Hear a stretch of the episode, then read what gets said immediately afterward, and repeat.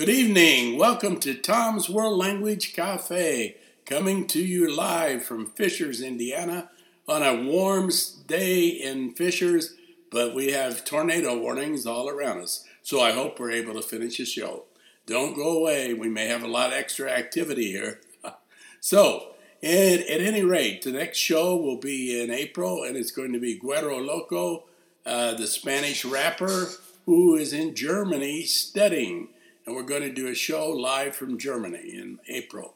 Um, now, today, and I want to thank the Apple Corporation for sponsoring the podcast and all of you listeners for being here. And don't forget to subscribe to the radio show, the Apple Podcast, Tom's World Language Cafe, and then you get it every time it comes goes uh, on. You get a, a, a copy through your email or a text. Okay, today we have visiting us a really, really great veteran, experienced Spanish teacher uh, from the state of Indiana, and uh, we're very proud to have her as a teacher in the state.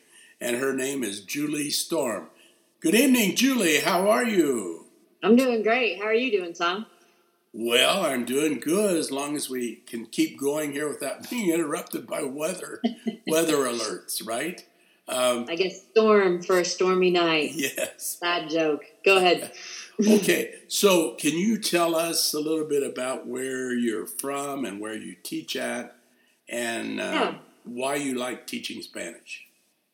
I am from Central Indiana. I went to Lapel High School, and then after college and teaching one year um, at a larger school in Indianapolis, I came back to Lapel, and I've been teaching at Lapel High School um, for nearly 20 years. So it's been a great place to come back and work.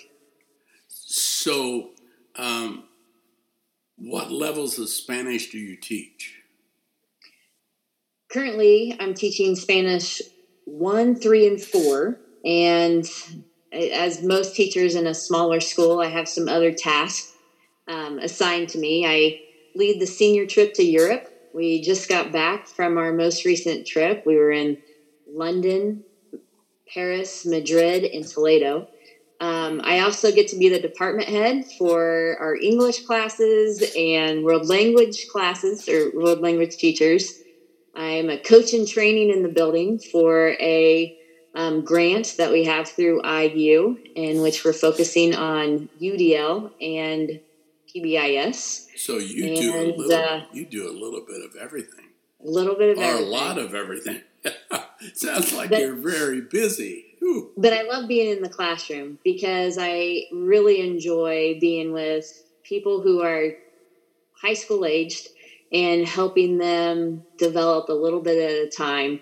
Uh, um, in in our context, it's it's in their communication in Spanish. And you obviously love teaching Spanish, right? I do. Yeah. Yeah, I always you always say that. Can you tell the listeners how you and I met for the first time in the classroom? Of and, uh, course. Uh, and what ended we ended up seeing that morning, that fateful day. Yeah. Um, Tom actually was my methods teacher at Marian University. We had a small methods class for Spanish teachers in training that met at Speedway High School in a small office that overlooked a Spanish classroom.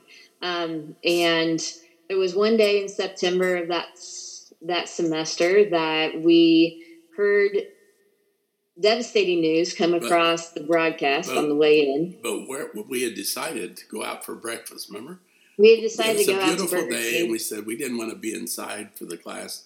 So we, we went. to be inside, and they were having ISTEP, so they didn't really want us yes. so in the school we, either. We ended up, and we were at Burger King when yeah. we found out that 9-11 was happening um, and, and that had, morning. They had a little TV going, and all of a sudden they came across the the, the news uh, bulletin about the the uh, the uh, event in New York and all that happened there, which was so sad.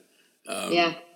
And, and I uh, remember that we were ready to quit class. That, was, we thought that, was, that, this was a big enough interruption that we needed to, you know, stop. It was two, for the day. It was 2000, re- 2001, right? Yeah. Wow. Yeah.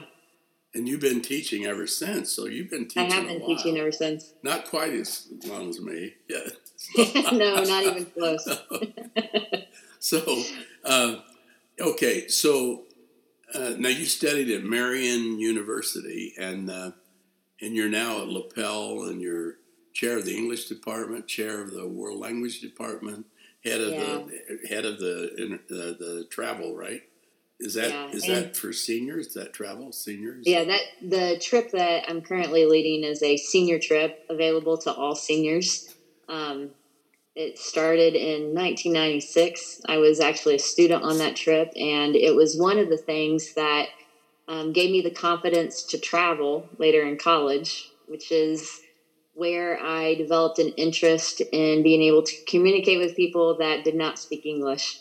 Um, so I was with a class at Marian University uh, called Religious Perspectives on Social Issues that took us to El Salvador.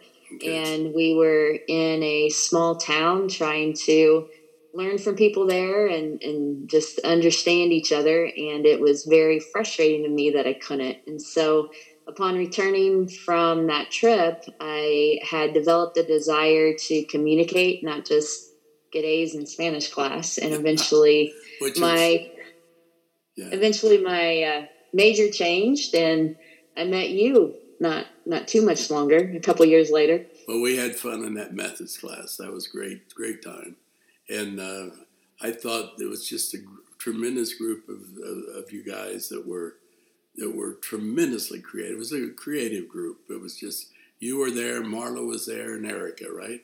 And uh, yeah. Uh, and uh, Marlo has gone on to into administration now, and uh, right. Eric is, is, still teaching Spanish. But it That's was just a, a, wonderful, wonderful group of, of students, and uh, and we just it was it was great fun, and uh, um, so from then till now, what do you think's happened in language learning?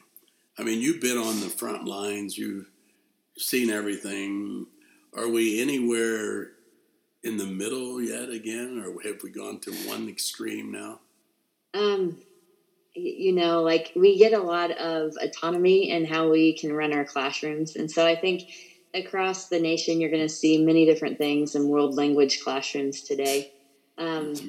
When I think about how has language teaching changed, the first thing I think about is how have kids changed in that amount of time, and I know that with um, with my kids at least, they process quicker than they did when I started. At least it seems as though.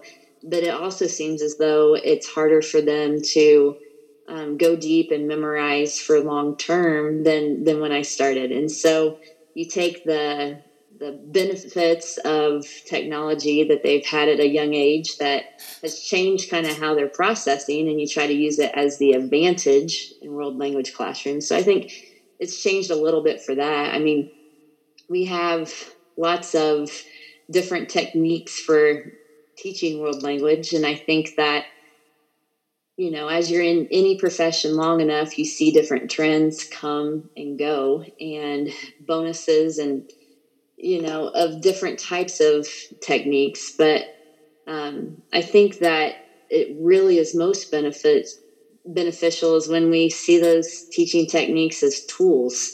And we use the one that's appropriate to get the job done so the kid can have success to reach the next goal, whatever that goal might be. So now your family, are they they're still alive, right? Living Yeah, that's right. That, most of them are in central Indiana. They're in central Indiana as well. Now you mentioned your mom and dad and we were talking before the show.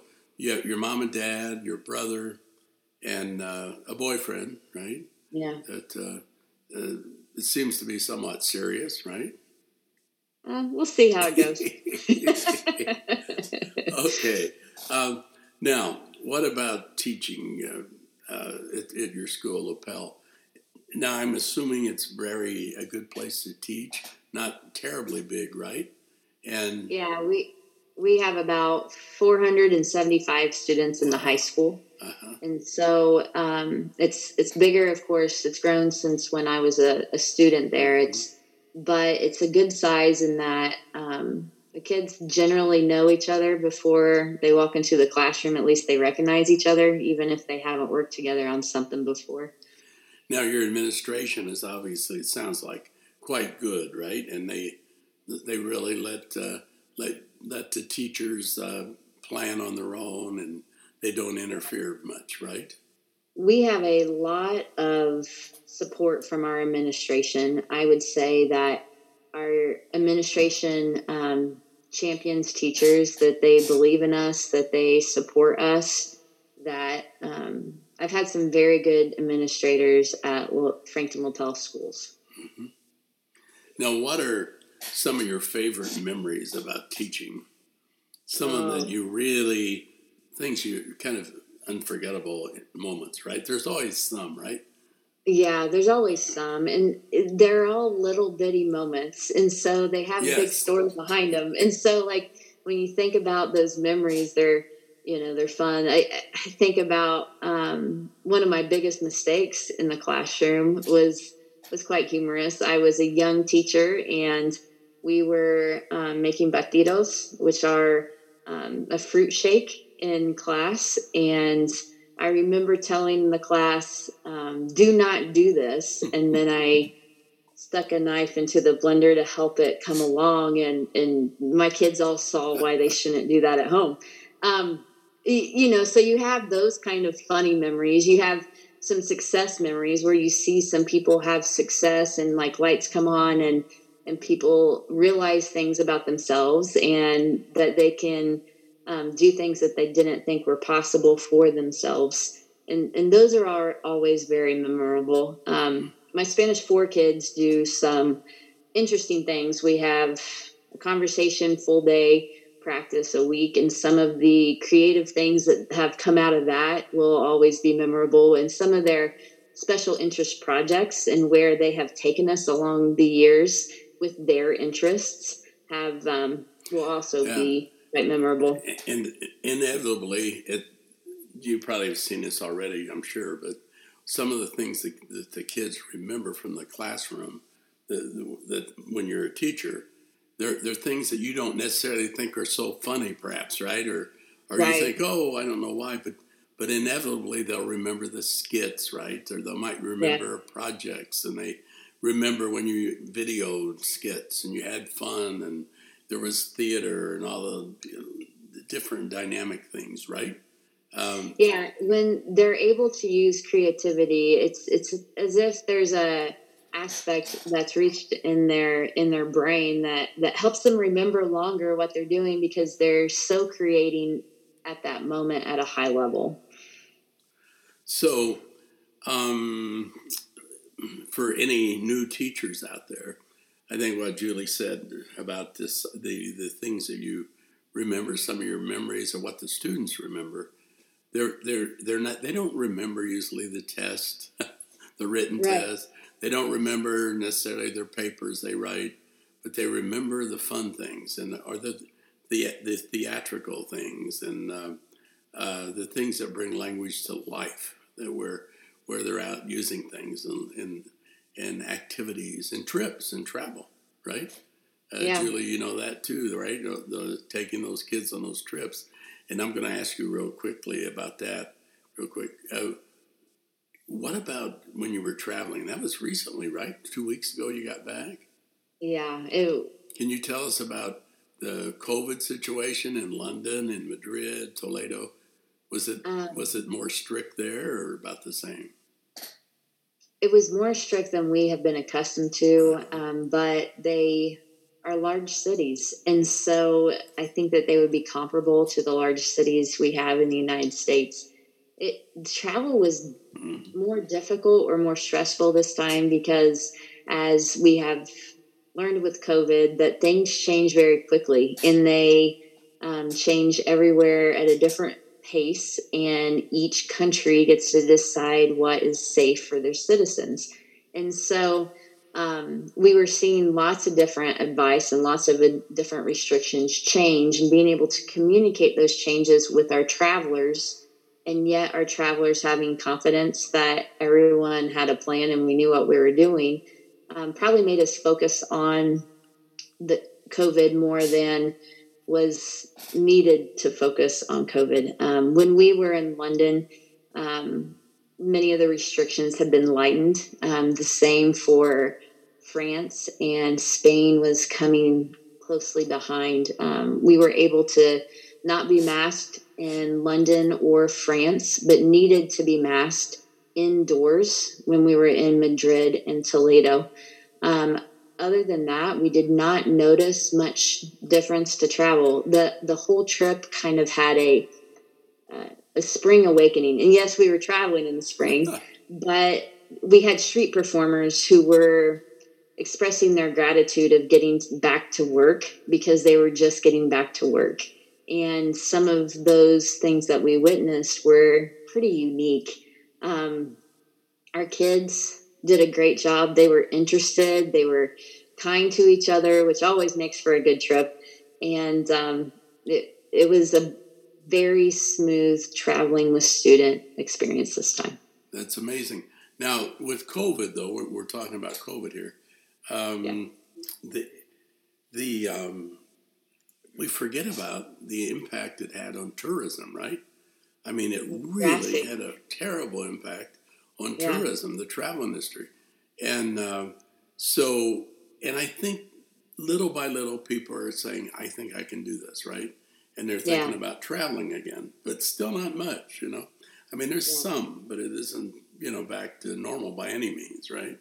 And, We've uh, used the same tour guide for over a decade, uh-huh. and he had done some trips that were tours back to work in that within his own country. Mm-hmm. But we were the first trip to travel with the company that we travel with, and and and he received people from from the U.S. Which, which was unique because it was he was so excited to be back to travel Yes. Um, some of the larger cities have made some changes while people have been away. There's more green spaces and yeah, more you, pedestrian you areas. You um, Central Madrid, Madrid, Madrid has a big yeah. What it, the, like Puerta del Sol is all pedestrian, right? All pedestrian, and there's a Don Quixote um, statue that has been there a long time, but it's now a park outside of it instead of street cars oh, passing you mean, by. You mean the Plaza Plaza de España, right? Is that the one? Yeah.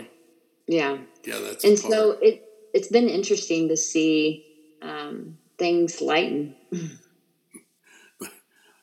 Reminds me of a group.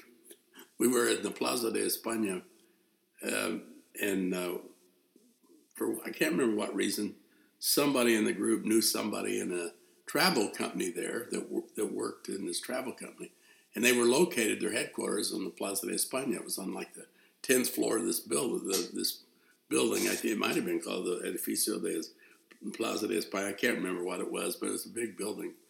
And we took the elevator up to meet this these people. They're very nice. And it was on the tenth floor, and we came down, and the elevator stuck on the eighth floor. Oh no! Stuck. Yes, and we had to call on the thing. So I called in on the thing, and they said, "Well, just be patient." And they called the fire department up and they had to crank the elevator down by oh hand. my and it was hot and everybody was sweating i mean it was it was a little tense you know and the, the elevator was really full. I mean it was really probably it could have been we may have overfilled the elevator i don't know. You're uh, talking about things being crowded and that's one thing i did not miss with traveling to some of our sites this this past time. When we were in the Louvre it wasn't near as crowded because there were timed entrances that they were taking care a little bit more closely of how many people were in the museum at a certain time. And it allowed our kids to be a little more relaxed in the Louvre and not feel that we're from a small town, so we're not necessarily used to the close close space um, or the lack of personal space um, that is typically there. And having a little more space let our kids enjoy things even a, a little more easily. Yes. Okay. Now, the best techniques for teaching world language. We talked about this before we uh, went on the show here, but I, I think from what we said, pretty much you like you like a little bit of everything, correct? I mean, yeah. you, you don't like think, to you don't like to exclude things necessarily, right? Yeah, because I think that if you exclude certain things, then there are gaps that are created. Um, if you are in one system for its strengths, then you're not paying attention to the weaknesses that that system creates. And so if you're only in one system, then you're creating certain strengths, but some pretty massive gaps. Right. And so to advance communication, which is, is what we're trying to do for our kids, we got to recognize um, how we are adding to those gaps and how we are creating them for them with what we choose their activities to be. Yeah. And so I think that there's valuable things in all of the major techniques. Um, but I think it's also important as the professional to use the right tool for the job. Exactly. Um, and the type of students you have, right? Exactly. Yes. And, um, it, you know, I, even SEL strategies have been more needed for my students as as they are coming to my class with with fewer um, coping strategies for anxiety and stress and those kind of things as exactly. before. So yeah, and it's yeah, all of those things enter into the the equation, uh, which is why uh, you know we talk about the uh, teaching proficiency through reading and speaking, the TPRS, the comprehensible input. Uh, which is really very, I find it very similar to, to uh, total immersion, uh, which was actually done, by the way. Uh, the comprehensive input, we were, I think we were doing that in the 90s, you know? Uh, so some of this, these things aren't totally new, you know? So, and we did a lot through the natural approach years back too. So, but one of the things I find that misses, that we're, we miss sometimes, we miss some of the great teaching techniques you know, like multiple intelligences, right? Yeah. Where, where everybody gets involved, differentiated instruction, um, the uh, cooperative learning, where the kids learn in groups and, and they have to be responsible and they create things, you know. And I think yeah. that some of these things we get we we have left behind, you know, and maybe we shouldn't be leaving them behind. In other I words, with, they're great I agree with techniques. You that they're they needed for be, students, and they can be blended into all of this. And you know, you, you can't call it blending because that's a whole different thing too, blended learning. But but uh, but it could be um, assimilated more, you know, into what we're trying to do. I think I think we could create a lot more options for kids, you know, to learn. I mean, where everything isn't always the same, right? And that we yeah, try to interest people and there's their what their interest levels and what they are interested in, etc. Does that make sense? Yeah, and I think that universal design for learning um, (UDL) is is kind of making that pendulum shift back okay. a little bit because it's recognizing the variabilities and the different intelligences and having different yes. ways to prove that you can do something yes. in different ways to reach kids or different activities for them to choose yes. from, which are these differentiation yeah. techniques and, that and we've done for years. The other thing we have to think about too is how to make things easy and fun for the teacher, right? The teachers. Yeah.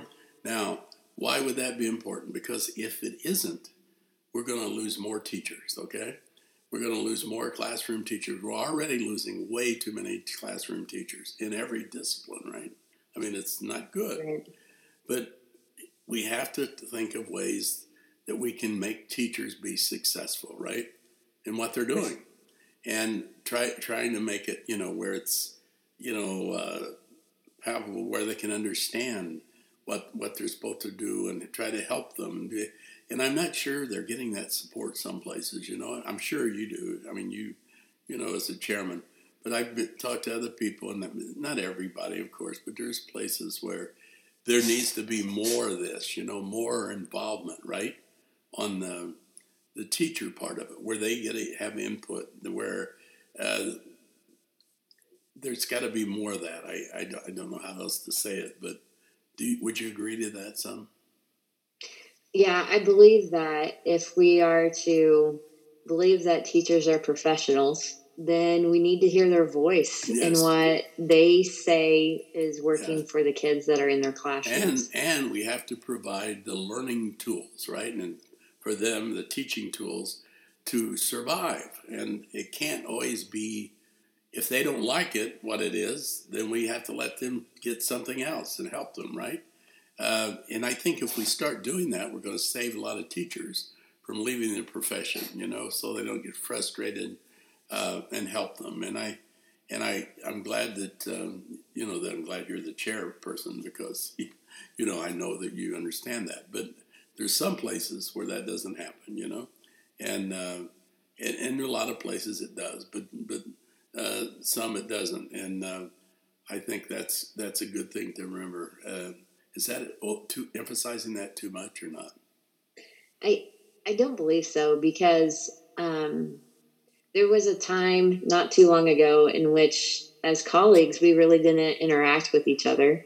Um, COVID has taken away some of that collaboration and some of that training, and we have been on survival mode.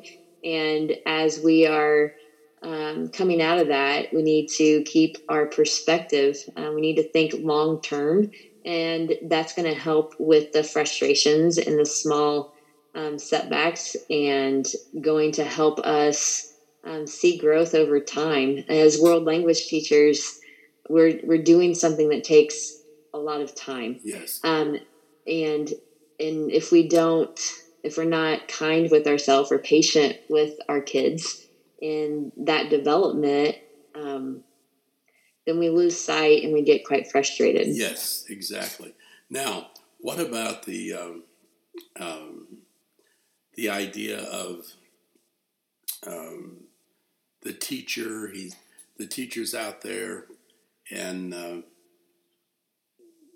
what would you recommend if the, you have a teacher who's struggling with discipline or classroom management? He's, they're struggling, or they're struggling with their lesson plans and how to make them more interesting. What would you What would you suggest that you do with that? I mean, I, I think I would start in a conversation and just have them talk and and let them explain what their classroom is. Um, likely, um, kids are not focused and usually that's because they they're not interested in that particular thing or they're not um, challenged by that t- particular thing it could be that there are a couple little systems that they put in place or they think about having reached all of the skills within one class period and have breaks and and allow some play to be in the classroom so that so, they're having fun. So, would you and include in that student centered activities? Student centered activities, I think, is the only way to engage kids. Yes. Yes. Because if a student isn't producing and interpreting, then they are not I mean, they're just sitting in the classroom. My coaching days kind of helped me understand how to um, run a classroom in that way because you wanted the type of practice to have as many people practicing at the same time. You didn't want only one person practicing a skill at a time. So you wanted to create an environment where you had everyone talking at the same time and not necessarily hearing what they said, but that can that lots and lots of opportunity for practice. So um, why do you think teachers are leaving the profession? I think that there's a gamut of reasons. I think it is sometimes that they're not um, they're not a teacher. Um, they they thought that for some reason it would be a certain type of work, but it wasn't.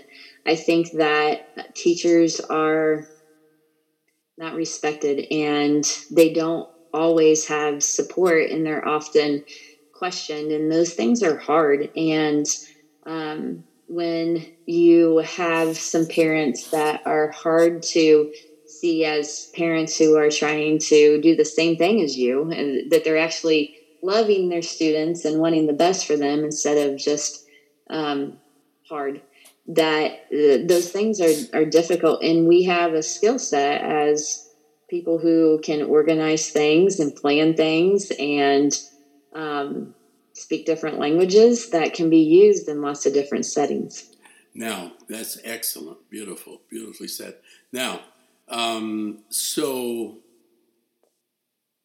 let's imagine for a minute that there's some teachers listening to the show, and they're listening to the program, and they're going to be teachers.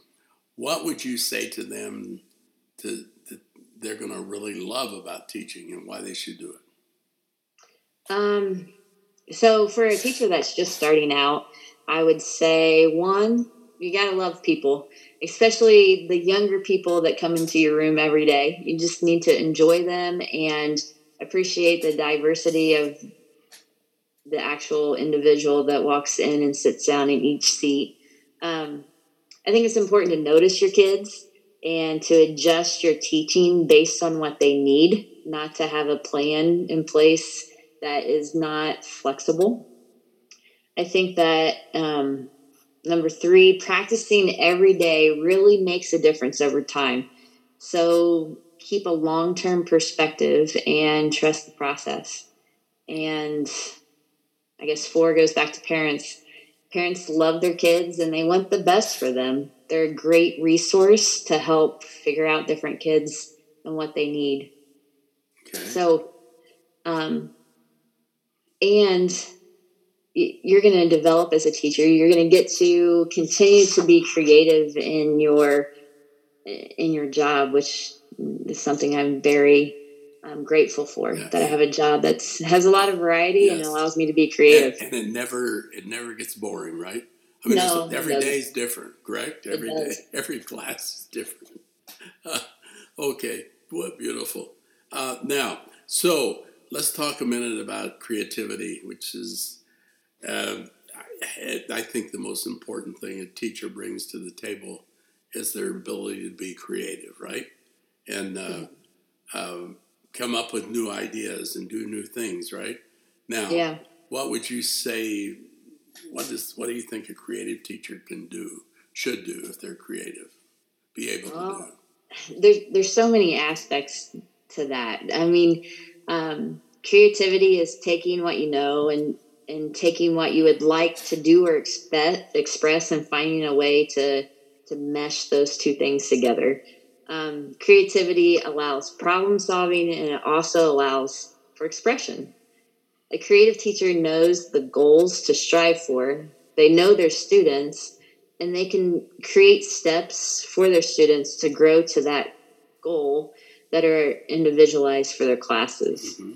Okay. A creative teacher can help students access background knowledge in order to make connections to ideas that are new to them a creative teacher doesn't only teach content, but rather teaches students, fills in gaps, and makes meaningful connections on the fly because it just occurs to them. okay. All right. A creative a creative teacher redirects and diffuses distractions. Mm-hmm. Okay.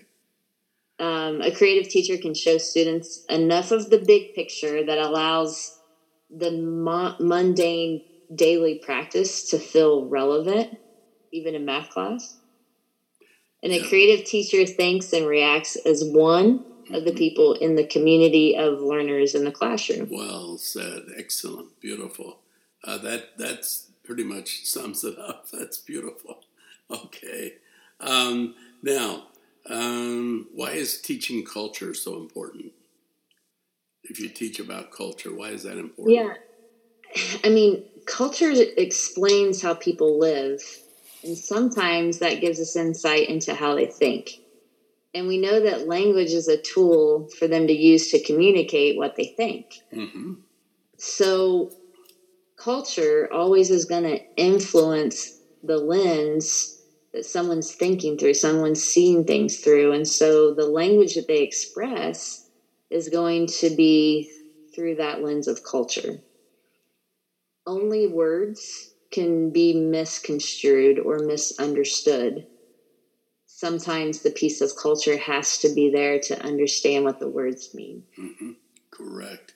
Yeah, that's well said. And uh, um, I always tell the kids that uh, that grammar is grammar. That when you take a written grammar test, it's easier to do that than speak. And when you take an oral test, because you got time to think correctly. You you know you yeah. can figure the sentence out, but when you're speaking and you have to get something done right on the spot, there's not much time to think. So you have to just respond. However, the interesting thing, I always think this about grammar learning grammar is okay to a point, but when you get into the country and you speak and you have to do use language for your daily activities and survive, it becomes a thing of just really being um, risk taking, right? Risk taking. Mm-hmm. You have yeah. to make mistakes, and I always tell them that they're going to make a lot of mistakes, and that's okay. But the in- interesting thing is, and you travel with kids a lot, and I bet you'd say the same thing here. The native speakers really treat kids better when they're traveling if they say something to them in the language, right? And if they yeah. try to communicate, even if they make mistakes, some of them are going, "Wow, you know, you're speaking you're speaking Spanish to me," you know. But but it's just the idea of speaking, and they don't correct their grammar. They don't give them a grade for the grammar. They're just happy that they're talking to them in their in their native language, right?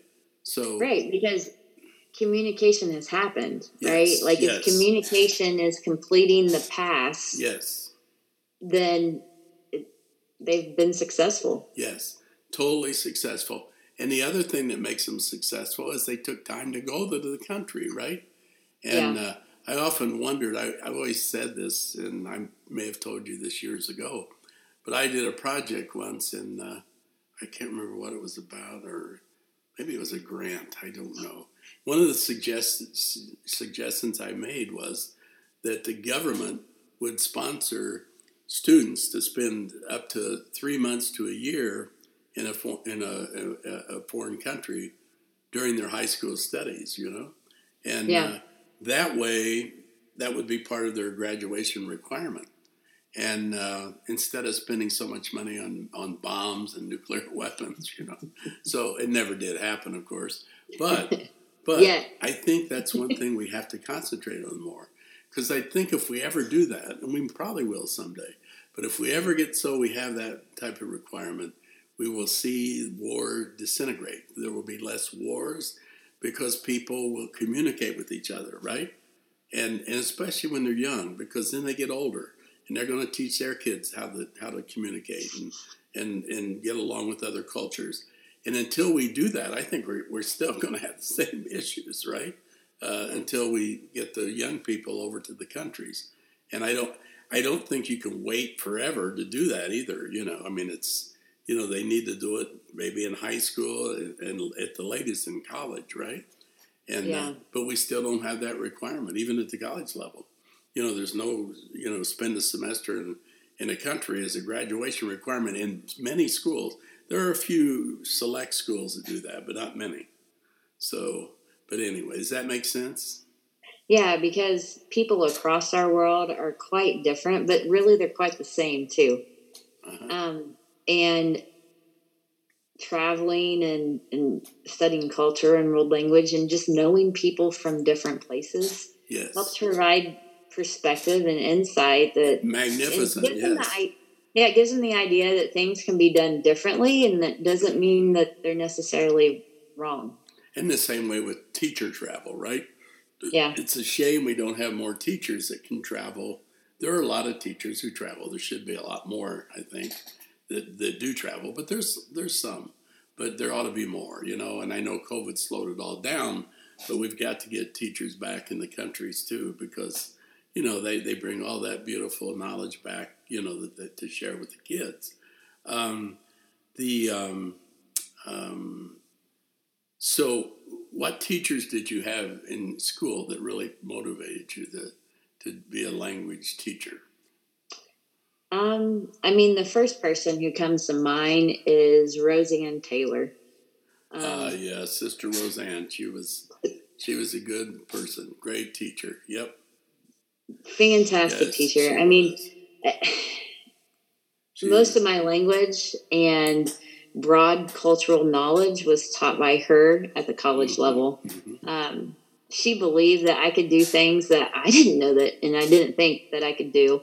And she taught with like a curiosity matched with a love and a mm-hmm. kindness with high expectations and provided feedback with a like a constant curiosity and and just like a, a discovery mm-hmm. attitude. And so she's a teacher that um, I a, still think of how she yeah. expl- explained different things as I am explaining that to the kids that well, I have in my classroom. She she made you feel good about yourself, right? She always was able to lift people up. That was one of the things. I admired about her. Uh, and I and I did quite a few projects with her in the language organizations. But I she was so able to lift people up, you know, and yeah. take the kids and say you can do this, you know. And she was right. beautiful at that. Um, what about the um, state of world language study today? What do you think about that? Um, I mean, tech tech has changed some things in the last several years, and how we have delivered stuff with COVID has really ramped up our skill set in using some of the tools that we've had for a little bit. Um, I mean, as tech has changed and how we entertain ourselves has changed, our kids, eh, we talked a little bit earlier, they process a little bit differently. Um, but I mean, another thing that's been, I think, hard on language learning is that it's a long term process and there are long term goals that seem to be a little bit too long term for it to be worth it for some of our students. Um, so uh, let's let's talk about the technology impact at the moment. Um, okay. We were kind of forced into a lot of it, right, by COVID. Right. You know, where everything became virtual for quite a while. Now, um, I have a lot of ideas about technology, and some are good, and I'm probably the worst culprit. I spend hours every day in my computer doing this and that, and and I, do, I and I keep learning good stuff, and I keep thinking, well, first I'll say, why did I learn this in the first place? But it, yeah. some of it you just have to learn it, or it comes right down to you, and you got to go, well, yeah, I can figure this out. But uh, my, the question I always ask about this is, and my, my, my grandkids, for example, and I see my, my granddaughter's eight years old, my grandson's 10, and the other one's 12. And uh, the 10 and 12 year old guys, I mean, they are on their iPads a lot, you know, and they play yeah. games, and, and their parents give them t- certain times they can't be on them. But it's, um, it bothers me a little bit because I, I don't think that you can be a, an effective communicator by sitting and looking at that screen hour after hour after hour. And I beg, I, I would challenge anybody to prove me wrong. And uh, I see it in my classes now at the college level.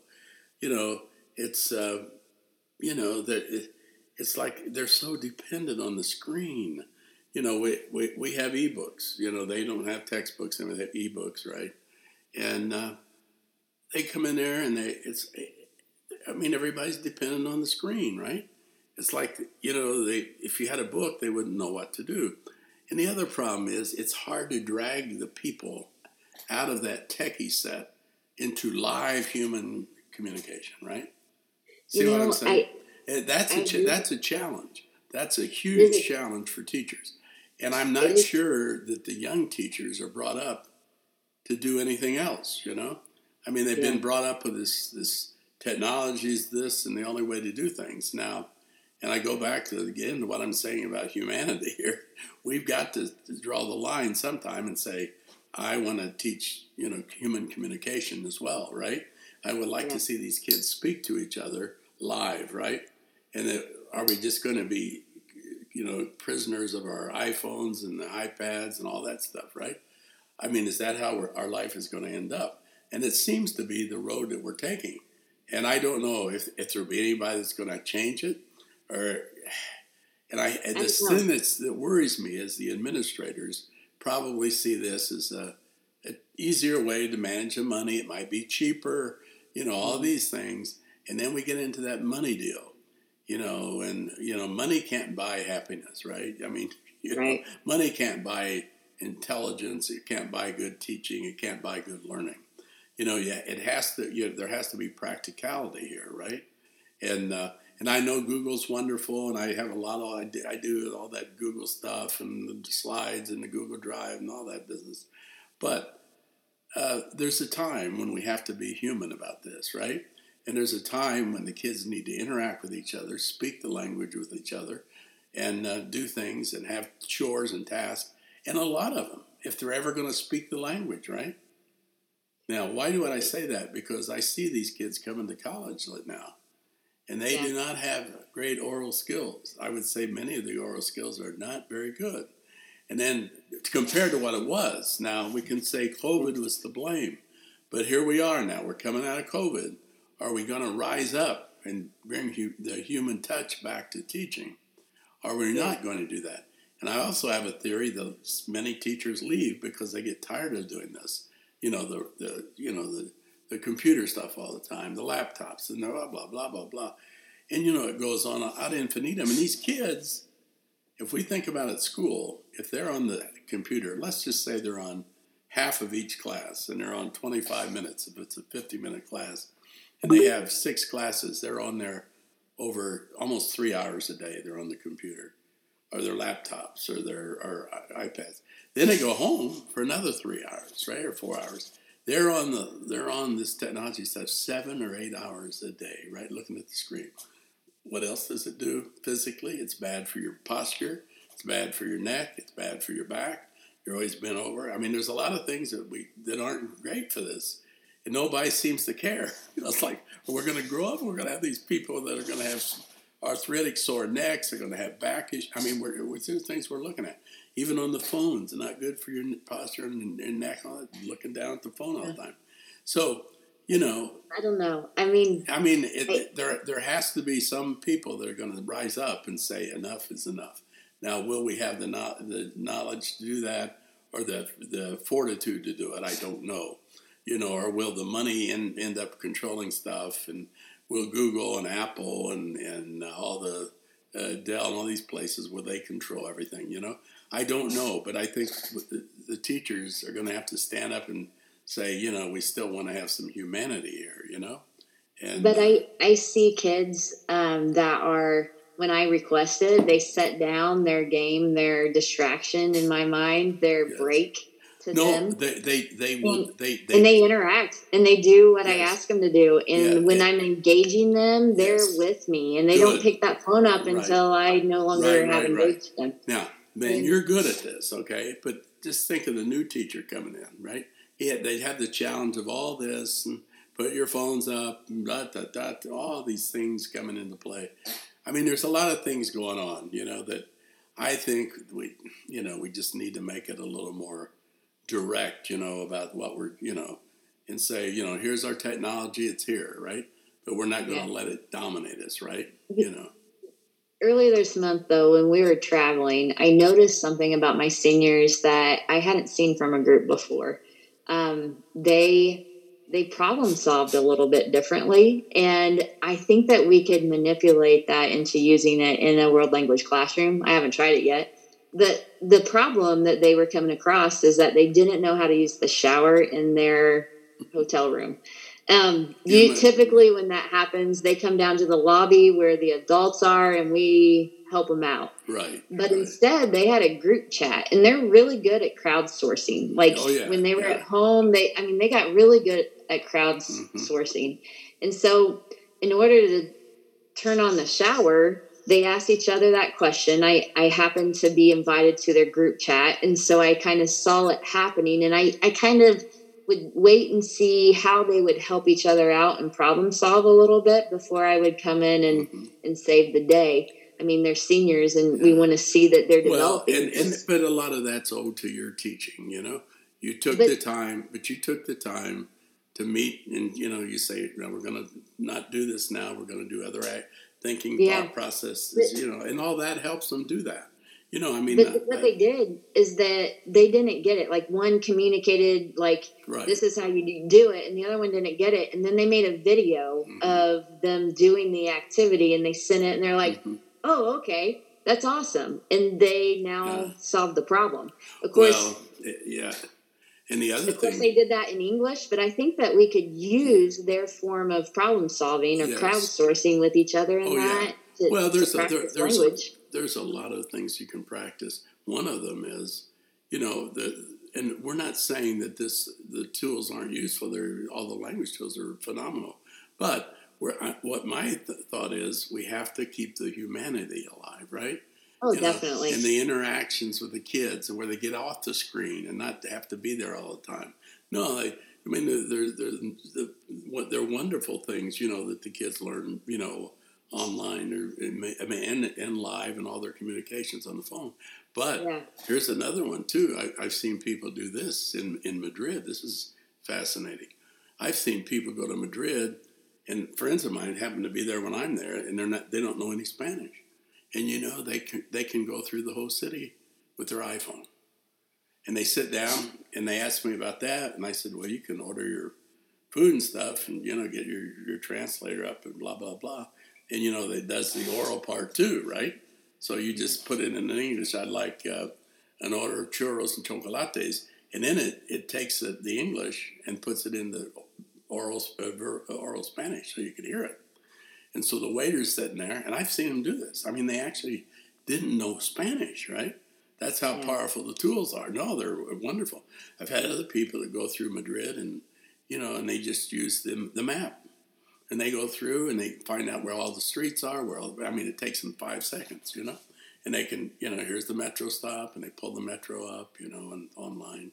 So I mean, there's it's just wonderful things, you know, and we know that. And but again, just it's just the human touch, right, that we have yeah. to pay attention to, especially with the kids. You know, I mean, it's you know, uh, adults, you know, they they it's probably too late with them, but you know, with students, with you know, having you know, active minds where they're talking to each other live and seeing each other, it, it means a lot. You know, it means a lot, tremendous amount.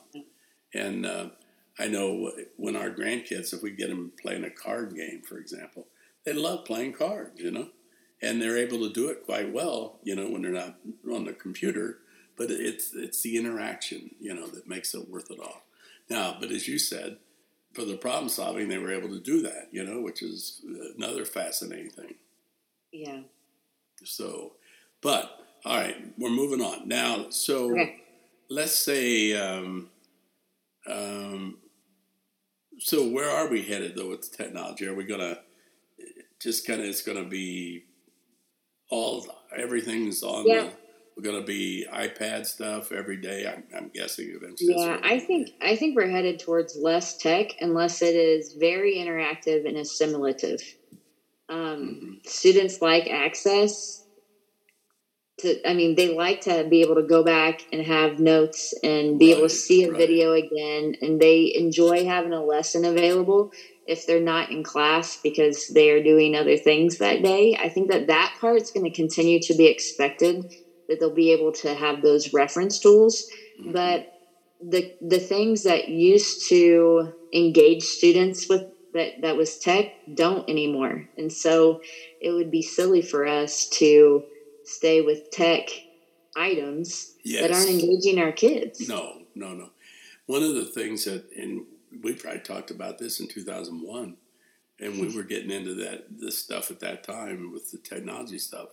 But one of the things that I think the most wonderful thing about all the tech stuff in the classroom is how you can immediately bring culture into the classroom, right? Yeah. You know, doing your online stuff in Madrid or if you're doing Garcia Lorca and you can bring up all these things, you can have him reciting a poem, you know, and I mean all this stuff in seconds, you know. I mean that's I think the culture part, you know, of the whole thing is the the thing that we have to tap on more, you know. Yeah. And I mean that really, really get onto that more. But you know, there's no question that it's it's a huge tool, you know. There's no doubt. And uh, I have trouble with our grandkids, you know. I mean, I, I mean, again, I sometimes Cooper he'll be using the iPad and and uh, they'll want him to get off iPad, and I'll say, "Oh, let him go another 10. so anyway, but it's fun, you know. It's all great stuff. Um, okay, so um, what do you think we need to improve in language study?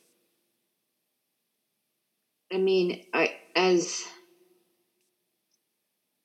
I do think that we are doing some very good things. Absolutely. And I think, yes. You know, and I think that um, that we don't want to lose, lose sight of that. Um, students are communicating at a higher level um, in some situations. Um, when Apple put together those those um, advanced, low, intermediate, high, and then I'm sorry when and then when ACTFL put that together and then they produced the AAPPL, my students then could finally use them as goals that were kind of like they were interested. They're like, can I actually do this? And, I'm so glad you brought that up. Good. Because and when I, we started, yes. yeah, when we started grading their writing based on those, uh, you know, just those very wide general things, right, right, and they right. see that there was growth and what it would take to get to the next thing, and that made our practice relevant.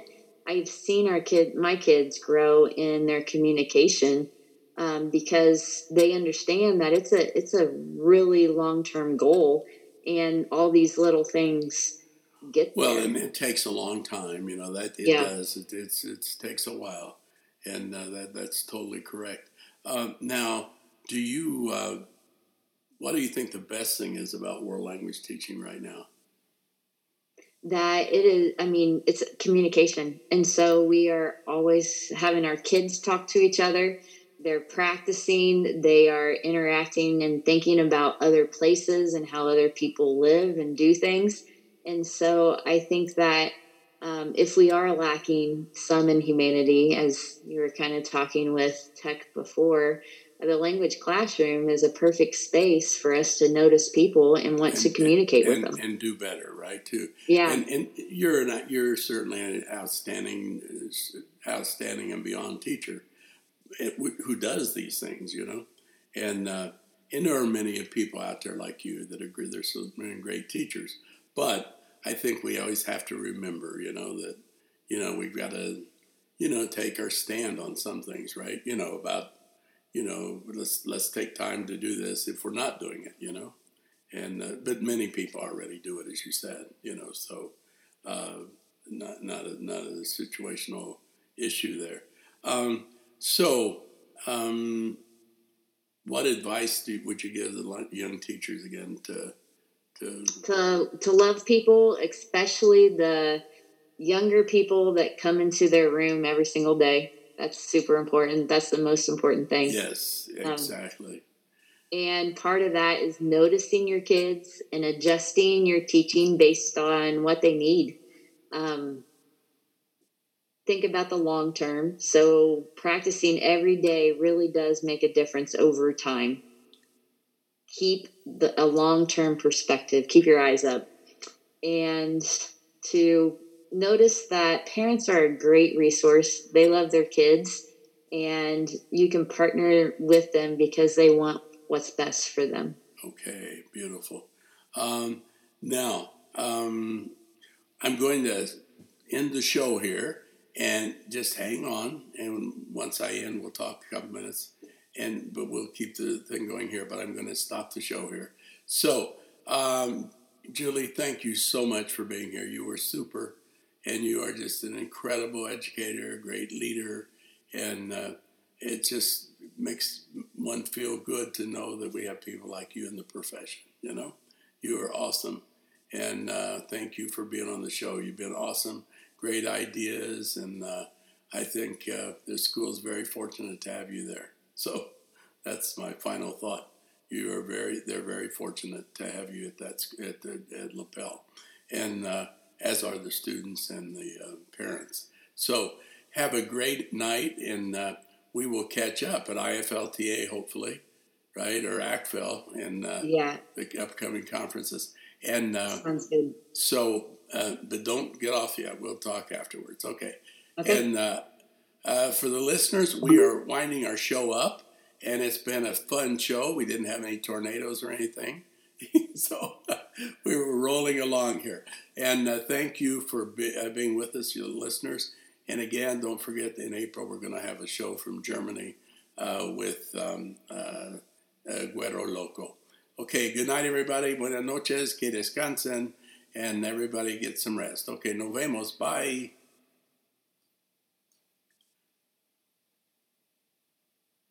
Uh oh.